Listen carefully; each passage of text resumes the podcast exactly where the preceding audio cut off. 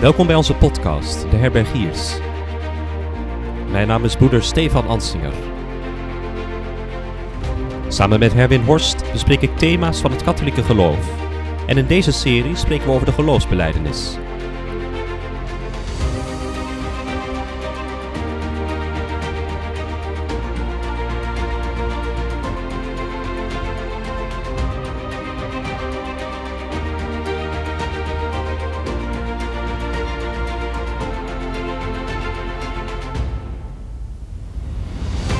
Vandaag, vlak voor kerstmis, spreken wij over het tweede geloofsartikel.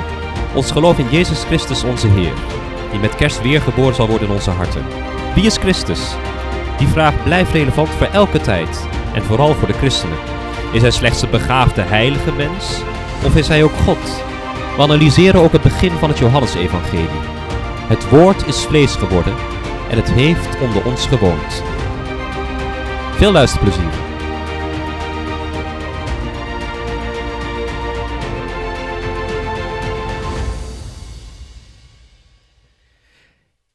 Nieuwe aflevering van de Herbergiers. Goedendag, goedendag Stefan.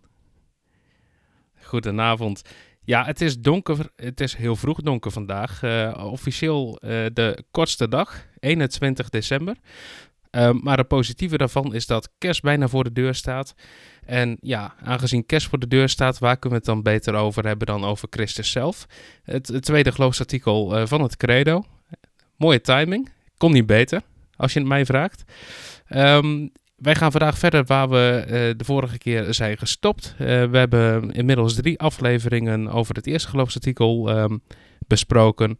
En we gaan nu verder met het uh, tweede geloofsartikel. Um, vandaag gaan wij behandelen op basis waarvan weten wij dat Jezus de Zoon van God is. wat houdt dit precies in? welke misvattingen bestaan er? Um, over Christus. En hoe kunnen wij die counteren vanuit de waarheid uh, die wij kennen over Christus? Dat zijn eigenlijk de vragen die we gaan, vandaag gaan uh, behandelen. Mooi Engels, uh, mooi Nederlands woord counteren. Jawel hè? Ja. ja. Zegt um, pasgewijde diaken Stefan. Ook weer goedendag Stefan. Ja, dit... Dit zal de beste aflevering worden vandaag, want ik heb Herwin zojuist de diaconale zegen in, geschonken. Dus uh, deze, de inhoud van de podcast zal nog veel beter zijn. En alles zal opeens heel, helemaal duidelijk worden voor u. Terwijl het misschien hiervoor allemaal niet duidelijk was. Maar nu zal alles opklaren. Is, is er nou pure, pure hoogmoed, uh, Stefan? Of moet ik zien? nee, ik sta me gewoon in de, in de, ten dienste van mijn Oké, oké. Okay. ah, helemaal prima. voilà. Nee, maar het zijn hele mooie dagen. Want het zijn de, de, inderdaad de, la, de laatste dagen voor kerst en in de, in de vespers worden ook, wordt ook heel mooi, worden allemaal O-antifonen gezongen. En O-antifonen zijn oude titels uit het Oude Testament, die verwijzen, ja, die Christus als het ware voor afbeelden. Hè. Dus vandaag, uh, de titel die vandaag uh, langskomt is O Oriens. Dat betekent O Oosten, O het licht wat uit het oosten komt. Um, en uh, misschien kennen jullie dat wel. Het muziekstuk wat daarbij hoort en wat daarop gebaseerd is, is O kom, O kom Emmanuel. O kom, o kom, Immanuel, verlos uw volk, uw Israël. U kent dat wel. En Herwin gaat nu de tweede strofe zingen en de derde. nou ja, ik ben net een beetje hersteld, Steven, van, uh, qua stem. Uh, nadat ik vorige week corona heb gehad. Maar ik, um, ik, ik bewaar mijn krachten uh, liever nog eventjes. En ik wil het ook niemand maar, aandoen om... Um, nou ja, om mijn zangkunsten tentoon te stellen. Dat, uh, zo vertrouwd ben ik daar het is wel heel mooi, ja. want het zijn zo de laatste dagen voor kerst en je, je merkt dat de, de kerk verlangt ernaar om Christus opnieuw in het hart te kunnen ontvangen. Ja. Dus wij zijn allemaal geroepen om niet alleen uh, met kerst uh, Christus in de kribbe zo mooi te bewonderen in de kerststal, maar dat hij ook werkelijk in ons hart opnieuw geboren wordt. Ja. Ja, dat is altijd het de, belangrijk, dat het, uh, dat het christendom niet alleen iets is van 2000 jaar geleden, maar dat het ook iets nee, te maken het heeft met uh, Het is geen enkel historisch relaas, maar het, het leeft. En um, ja, ten alle tijden um, is het natuurlijk belangrijk om ook een, een zekere kennis uh, te hebben over het geloof. Nou ja, dat is nou net het doel van onze podcast.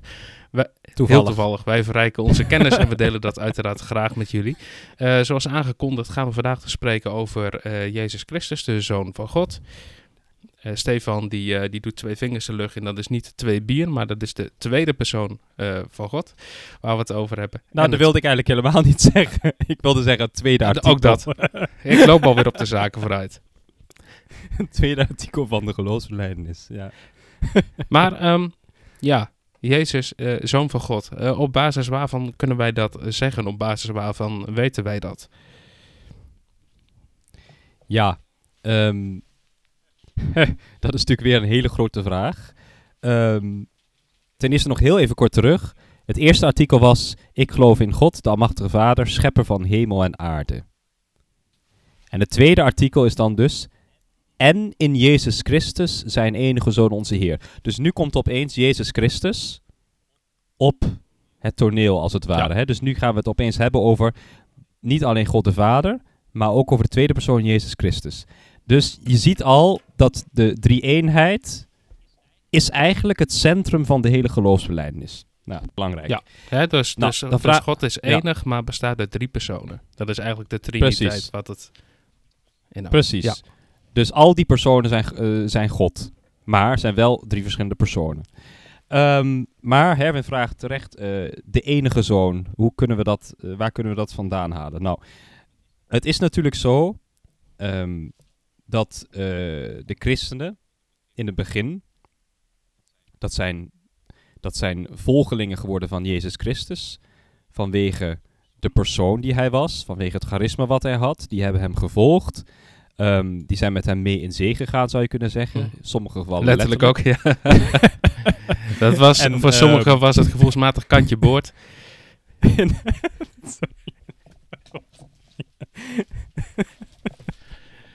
Voilà. Maar dus inderdaad, dus we hebben een groep volgelingen van Jezus Christus. Ja. Nou ja, die groep volgelingen die maken van alles mee. Dat, die maken mee dat Christus wonderen doet. Ehm, dat hij eh, vervolgt natuurlijk de, de hele lijdens, eh, het lijdensverhaal. Dus dat hij sterft aan het kruis, dat hij, eh, dat hij dood is en dat hij opstaat.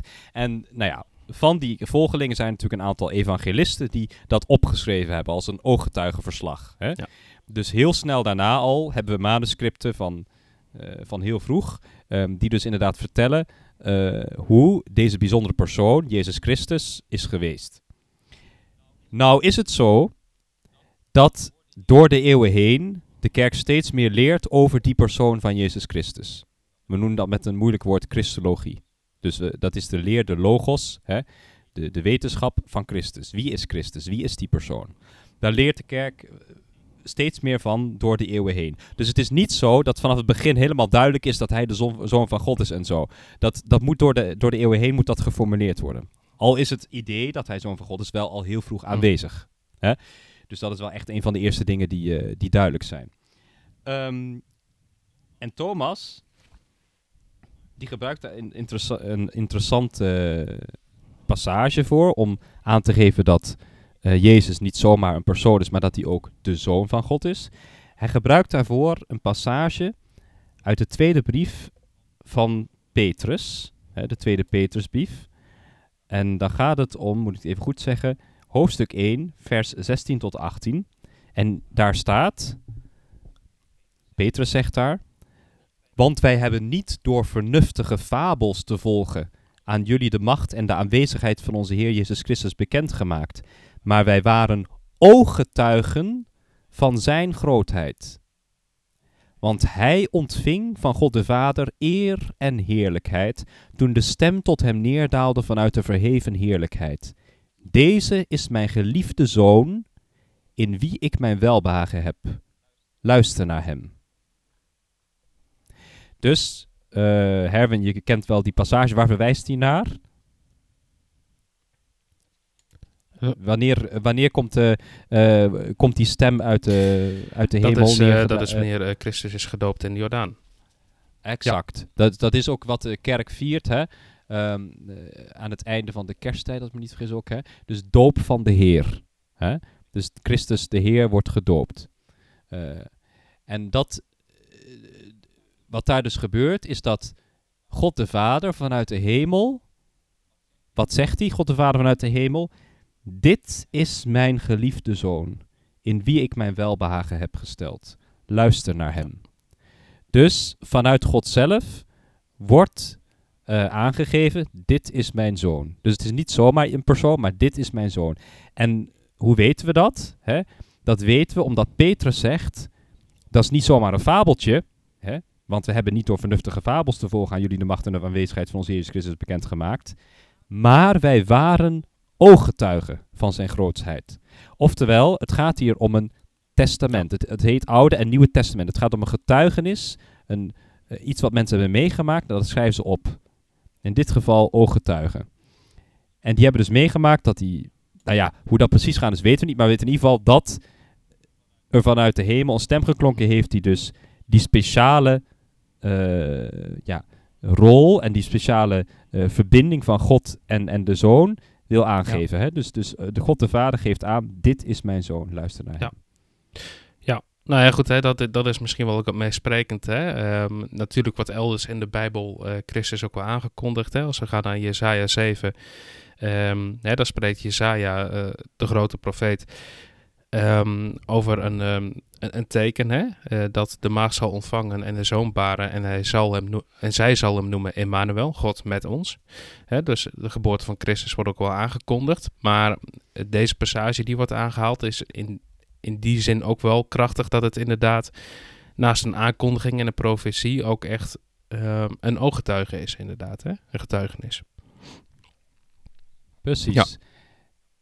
En wat je dus eh, ook in andere plekken ziet in het evangelie, maar ook bij Paulus, is dat de eerste christenen, die proberen met datgene wat ze al kennen, de identiteit van Christus vast te stellen. En wat kennen zij? Wat kennen de eerste christenen qua geloofsgoed? Het Oude ja, Testament. Het Oude Testament, ja. ja. Dat is wat ze ter beschikking ja hebben. Klopt. Dus als zij, als zij eh, moeten aangeven wie is, wie is Christus, dan zullen ze bijvoorbeeld psalmen gebruiken daarvoor. Ehm, een van de psalmen ehm, eh, is ehm, eh, die we ook gebruiken in de eerste, in de vespers elke week op, op zondag. Even kijken, moet ik even goed citeren, want ik vergeet altijd de psalmnummers. Eh, ja, dat is eh, Psalm 110. Hè? Dus de Heer heeft tot mijn Heer gezegd: Zit op de troon aan de rechterhand naast mij.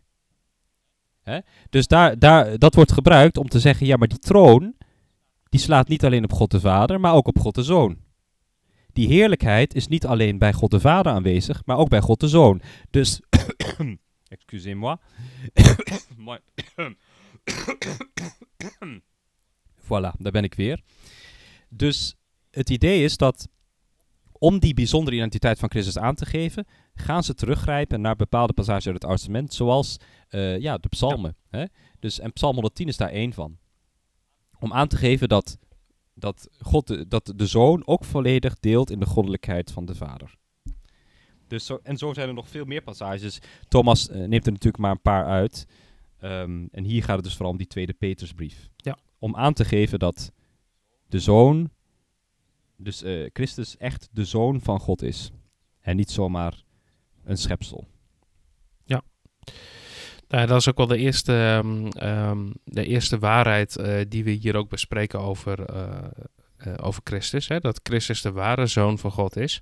Ehm, en er is ook aan toegevoegd aan de geloofsbeleidenis de enige geboren zoon van God. Als je bijvoorbeeld een Mhm. andere passage ehm, eh, eruit haalt, hè, Johannes 1, vers 18. De enige geboren zoon, eh, die is in de schoot van de Vader, heeft hem doen kennen. Dus daar zien we dat ook terugkomen. Ehm, brengt ons ook meteen naar de, de eerste dwaling eh, die bestaat over Christus, namelijk dat Christus niet de zoon van God van nature is. En dat is een dwaling die door eh eh, Fontinus ehm, in het leven Fortinus. Fontinus in het leven is geroepen, of ja, hoe moet ik dat zeggen? Hè?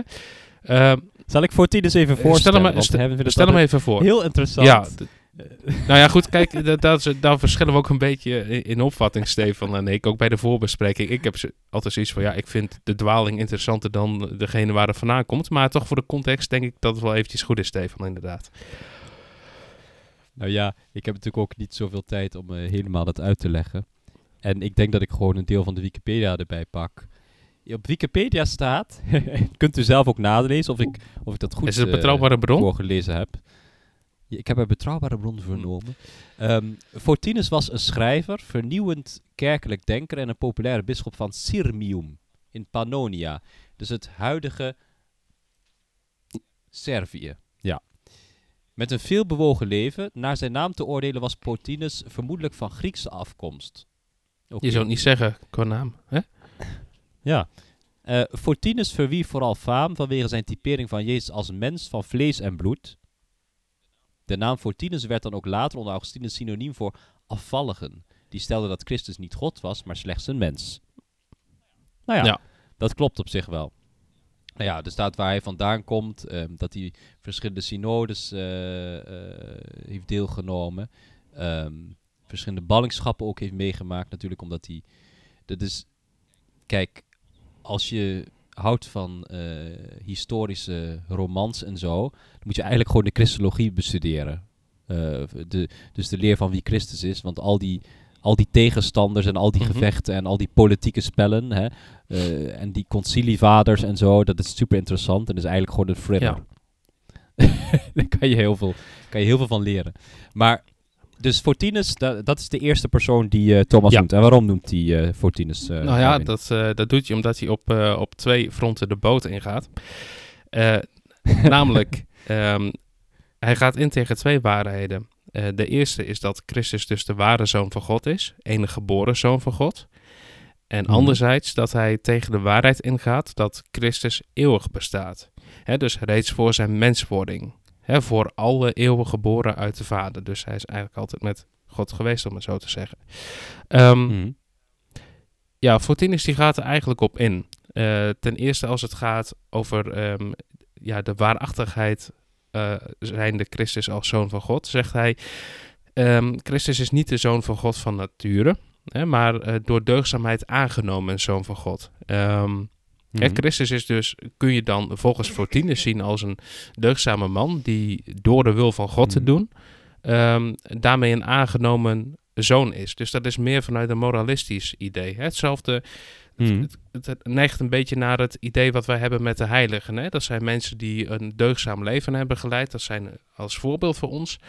Eh, en Fortinus heeft gezegd, nou ja, op basis daarvan zou je kunnen zeggen, hè, moreel gezien, eh, dat Christus een aangenomen zoon van God is. Maar dus niet van nature. Mhm. Dus dat is eigenlijk de Ja. eerste dwaling die hij heeft. Ehm, vervolgens gaat het om hoe lang Christus eigenlijk al bestaat. Hè?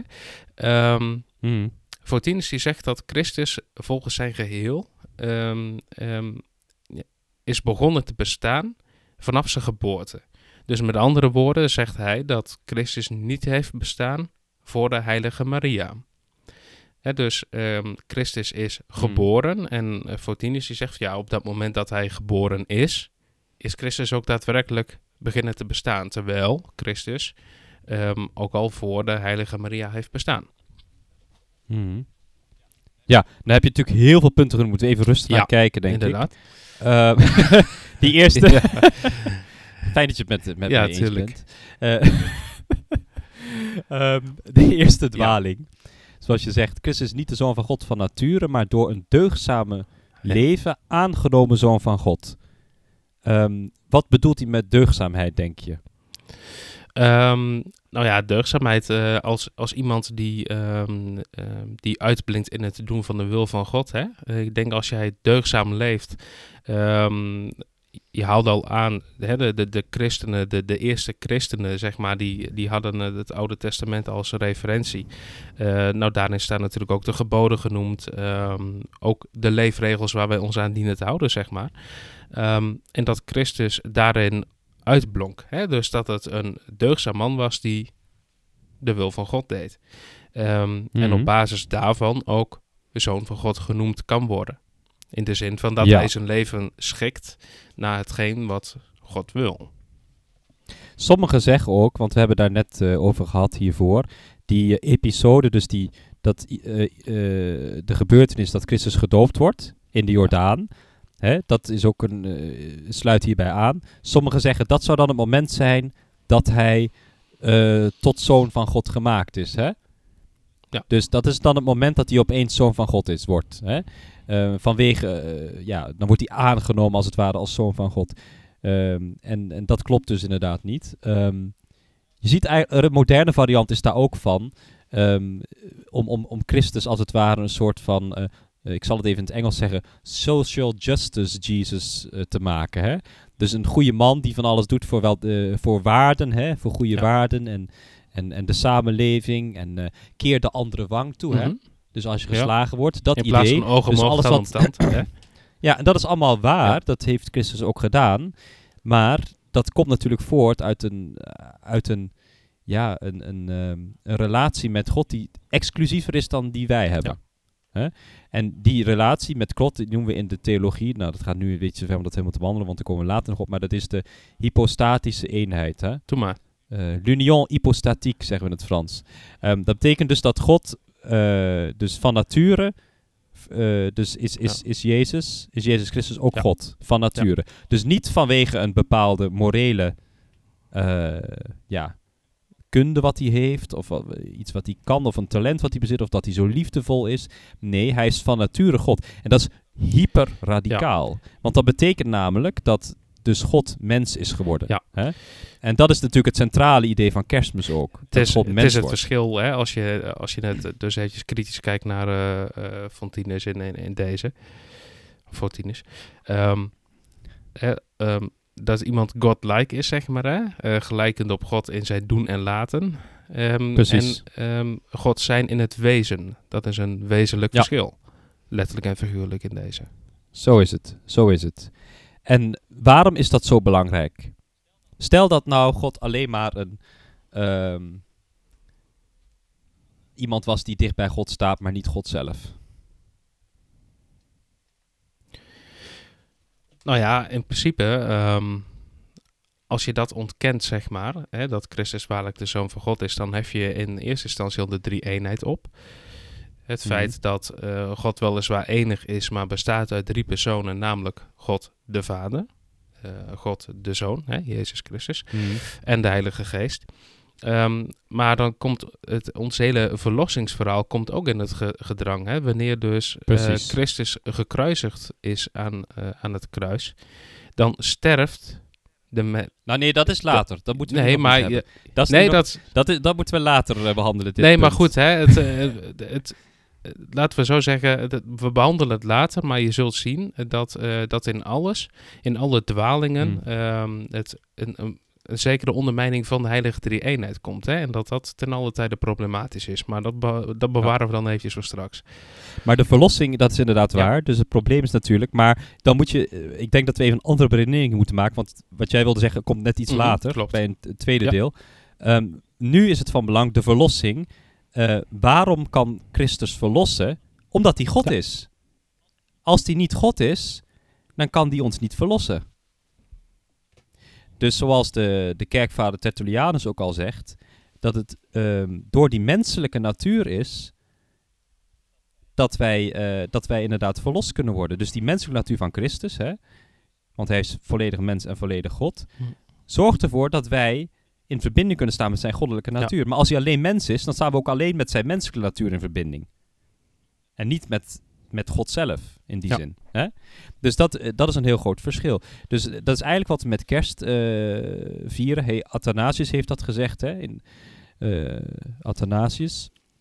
Die heeft gezegd, God is mens geworden, zodat de mens God kan worden. Dus God is mens geworden, dat vieren we met kerst. Maar hij blijft God, hè? Hij blijft God, hè? Maar hij is wel mens geworden, dus hij is mens en God. En daardoor, doordat hij volledig mens is en volledig God, kan hij door dat volledig mens zijn ons toegang verlenen tot, dat goddelijk, eh, tot zijn goddelijk leven. Dat is ook wat de diaken zegt als hij het water bij de wijn doet in de heilige mis. Dan zegt de diaken, water en wijn worden één. Gij deelt ons mens zijn, gij deelt ons mens zijn. Dat is dus God deelt ons mens zijn in de persoon van Jezus Christus. Gij deelt ons mens zijn en neemt ons op in uw goddelijk leven. Dus wij worden zoals goden, niet door de natuur, maar wij worden opgeheven tot God, goddelijk, door de Eucharistie. Hè? En eh, dus al die zaken zijn onmogelijk als de persoon van Jezus Christus alleen mens zou zijn. Dus dat is een groot probleem. Ehm, even kijken. De tweede dwaling, wat was dat ook alweer?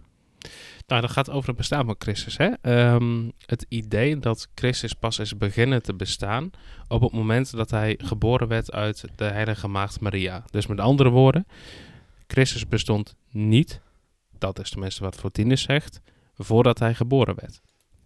Voor kerst was hij er nee, nog precies. niet. Klinkt logisch ergens ook. Natuurlijk gezien, hè? ja, zou je denken van wel. Maar het is niet Het is waar. Nee, want inderdaad, dus het, eh, zoals in de eerste Johannesbrief staat, misschien is het goed om dat even, eh, sorry, de, het eerste evangelie van Johannes, er even bij te pakken. Ik pak even de Willybord vertaling hier erbij. Eh, Johannes 1. Even kijken of ik hier een mooie vertaling van heb.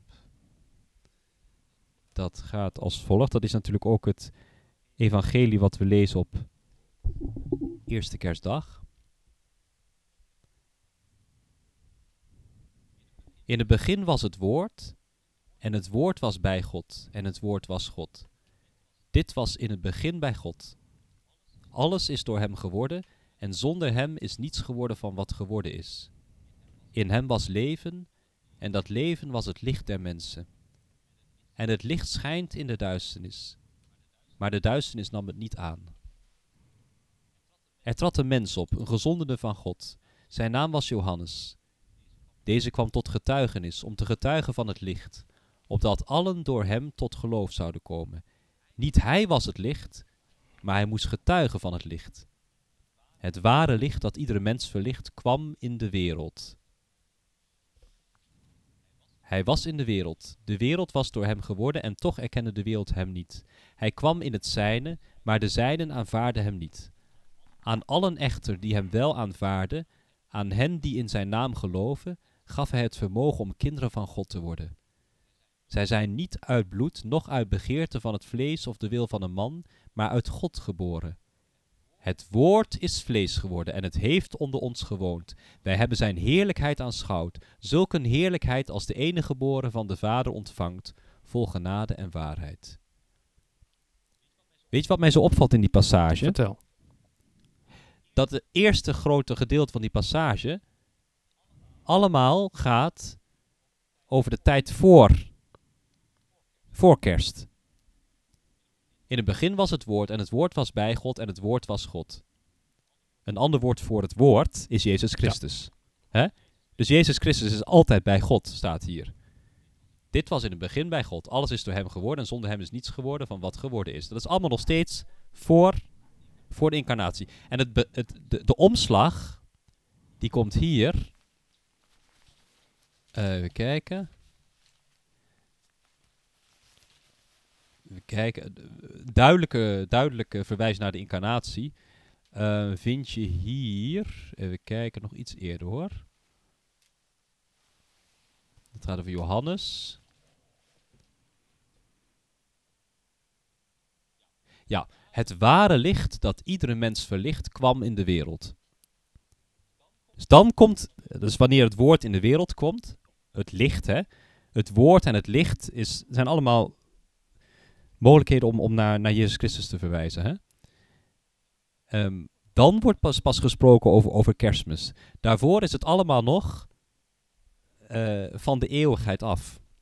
En dat is interessant. En natuurlijk de, de climax, zoals je zelf ook al eerder zei in de voorbereiding, is natuurlijk als er staat, het woord is vlees geworden en het heeft onder ons gewoond.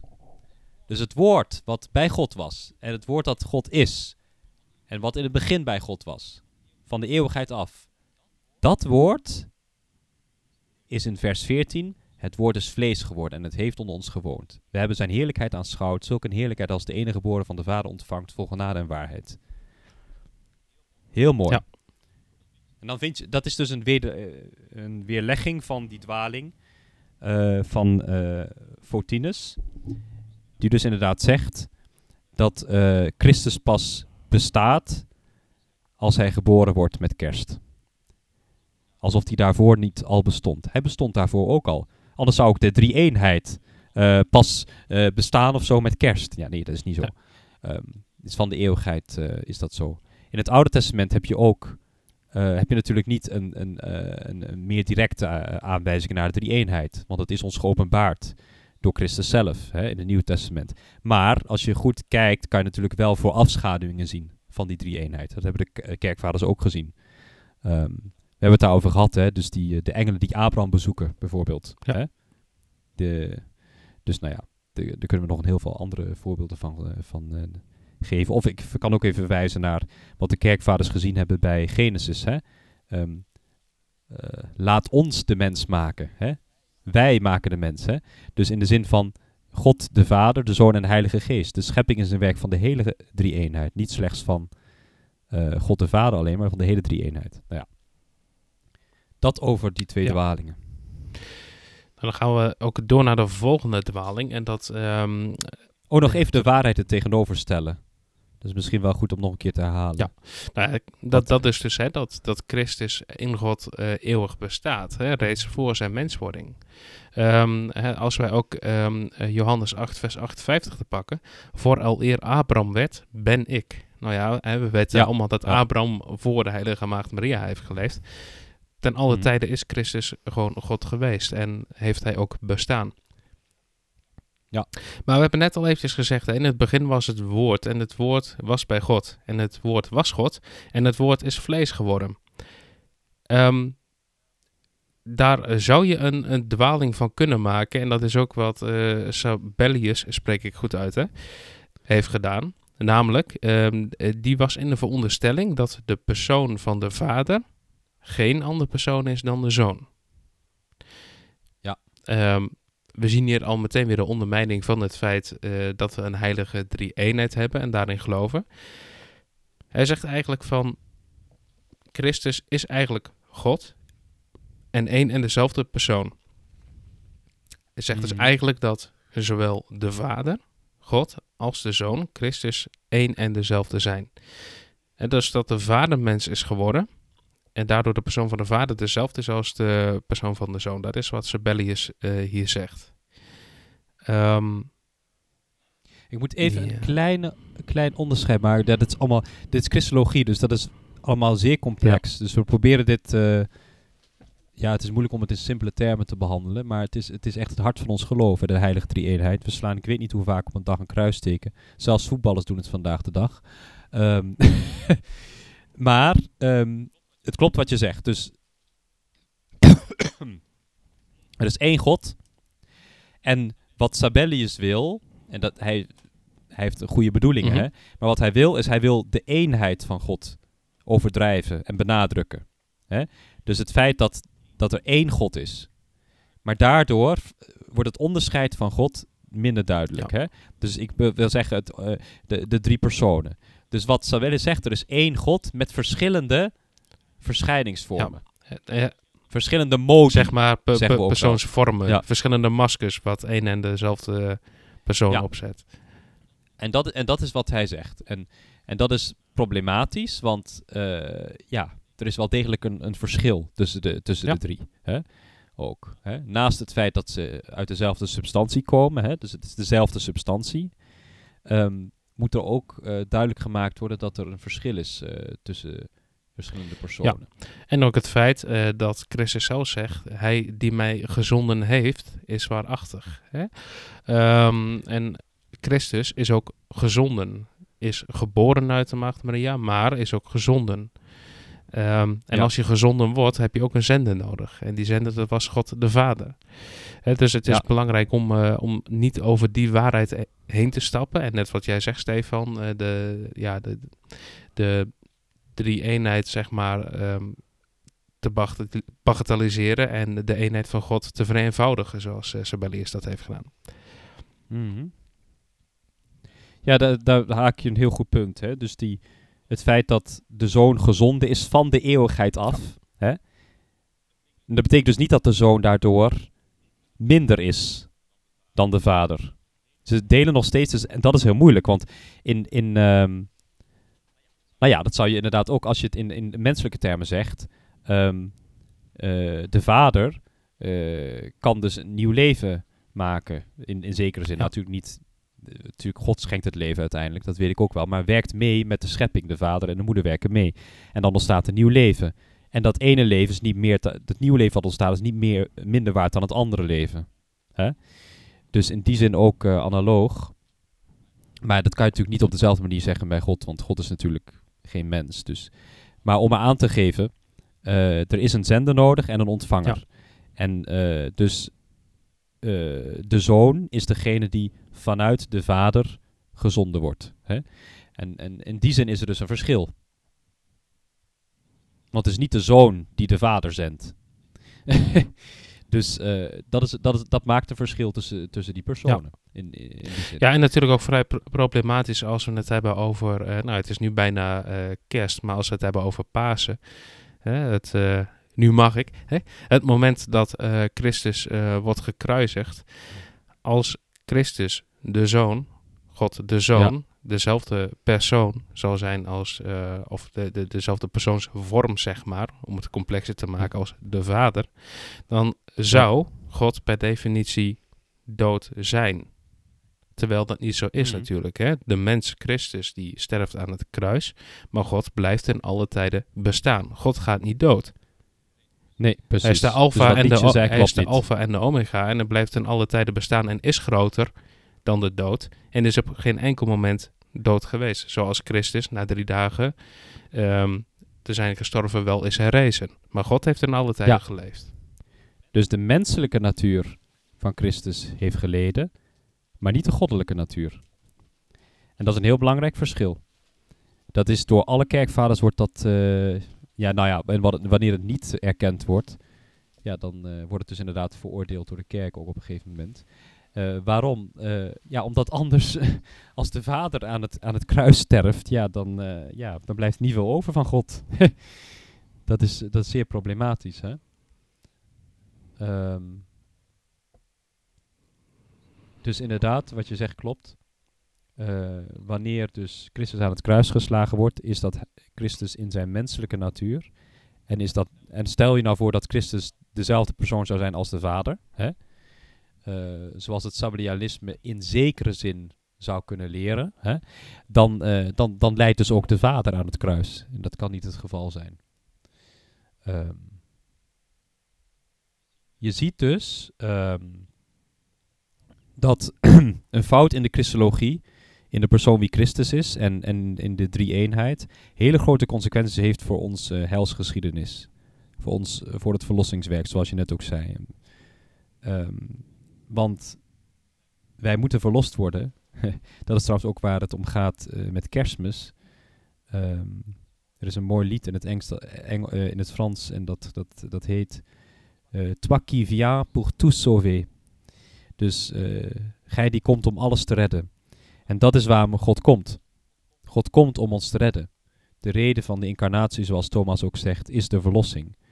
Dus de reden dat God mens uh, wordt, is omdat hij zoveel houdt van de mensen, dat hij wil dat de mensen opstijgen naar hem. Dat ze niet in de zonde blijven, maar dat ze uh, ja, uh, leven naar hun christelijke waardigheid, die hen gelukkig maakt. Hè? Zoals ook Paus, Paus Leo zegt in zijn kerstspreek, die in de lezingendienst staat, ik geloof van eerste kerstdag. Um, in Josje agnosce o Christiane dignitatem uh, tuam. Erken, o christen, uw waardigheid. De waardigheid die je als christen hebt, omdat je naar zijn beeld en gelijkenis geschapen bent en ge, ge, gered bent door Christus. En dus op kan stijgen naar God zelf. Het is de, het feest van de vergoddelijking. Van de theose, zeggen we ook wel. Het feest van de vergoddelijking is, uh, is kerst. Kerst zorgt ervoor dat wij als mensen op kunnen stijgen naar God. En nog intiemer met Hem kunnen samenleven. Nog veel meer dan in het oude verbond. En als je dus uh, zegt dat Christus alleen maar een mens is, ja, dan kan die ons ook niet omhoog helpen naar God. Daarom moet Christus ook volledig God zijn. Hij is beide. En besef even hoe radicaal en hoe um, dat is, er is geen andere religie dat, die dat leert. Hè? Dus Mohammed was een profeet. Boeddha die, uh, die ontving ook allerlei, uh, door ascese allerlei uh, openbaringen. Maar geen van hen heeft gezegd, ik ben God. Terwijl de claim van Jezus Christus is dat hij zelf God is. God is mens geworden en heeft onder ons gewoond. Het, het, eh, het woord is vlees geworden en het heeft onder ons gewoond. Dus dat is natuurlijk heel, heel anders dan de andere religies in die zin. God houdt zoveel van de mensen dat hij mens wordt. En niet alleen dat, hij schenkt ook nog eens zijn enige zoon, die ons eh, de verlossing bewerkstelligt aan het kruis en verrijst op de derde dag. Ehm, zoals we zeggen ook traditioneel van kribbe naar kruis. Hè? Die twee horen altijd bij elkaar. Het kribbe en het kruis.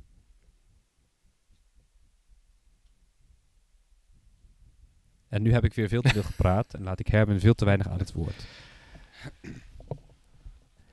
Maar het, het klopt wel. Ik hoop Ja. het. Anders had ik al lang ingegrepen hoor. Ja, nee, dat, ehm, dat inderdaad eh, betreffende de, de grootste dwaling van eh eh, Sabellius. Ehm, we hebben dus Fortinus gehad, of ja, Fortinus, eh, Sabellius. En eh, als derde ehm, dwaalmeester, om, maar- om maar zo te zeggen, haalt eh, Thomas Arius aan. Hmm. De eerste dwaling waar hij mee op de proppen komt is dat Christus een schepsel is. Eh, wat is daar problematisch aan? Dat hebben we net behandeld, hè? Al deels. Dus hij zegt inderdaad, eh, God is niet, Jezus Christus is niet God, maar slechts een schepsel, geschapen. Dat betekent dus, alles wat geschapen heeft, heeft een begin en een einde. Dan zou het dus betekenen dat, dat eh, Jezus Christus niet van de eeuwigheid af bestaat. Jezus Christus bestaat wel vanaf de Ja. eeuwigheid af, in zijn goddelijke natuur. In zijn menselijke natuur kent, er, kent hij natuurlijk een begin. Hè? Dus door die, doordat, de, doordat de incarnatie is opgetreden, dus het kerst, kerstfeest. Maar hij is ook God. Dus eh, ja, Arius eh, die, maakt van, die maakt van Christus slechts een persoon, Ja. Zoals wij allen. Ja. Maar Terwijl Christus ook God Ja. is. nou ja, goed, hè, je, je ziet eh, tenminste, dat is inderdaad ook wel een beetje de conclusie die je kan trekken eh, vanuit de verschillende dwalingen dat er een overlap in zit.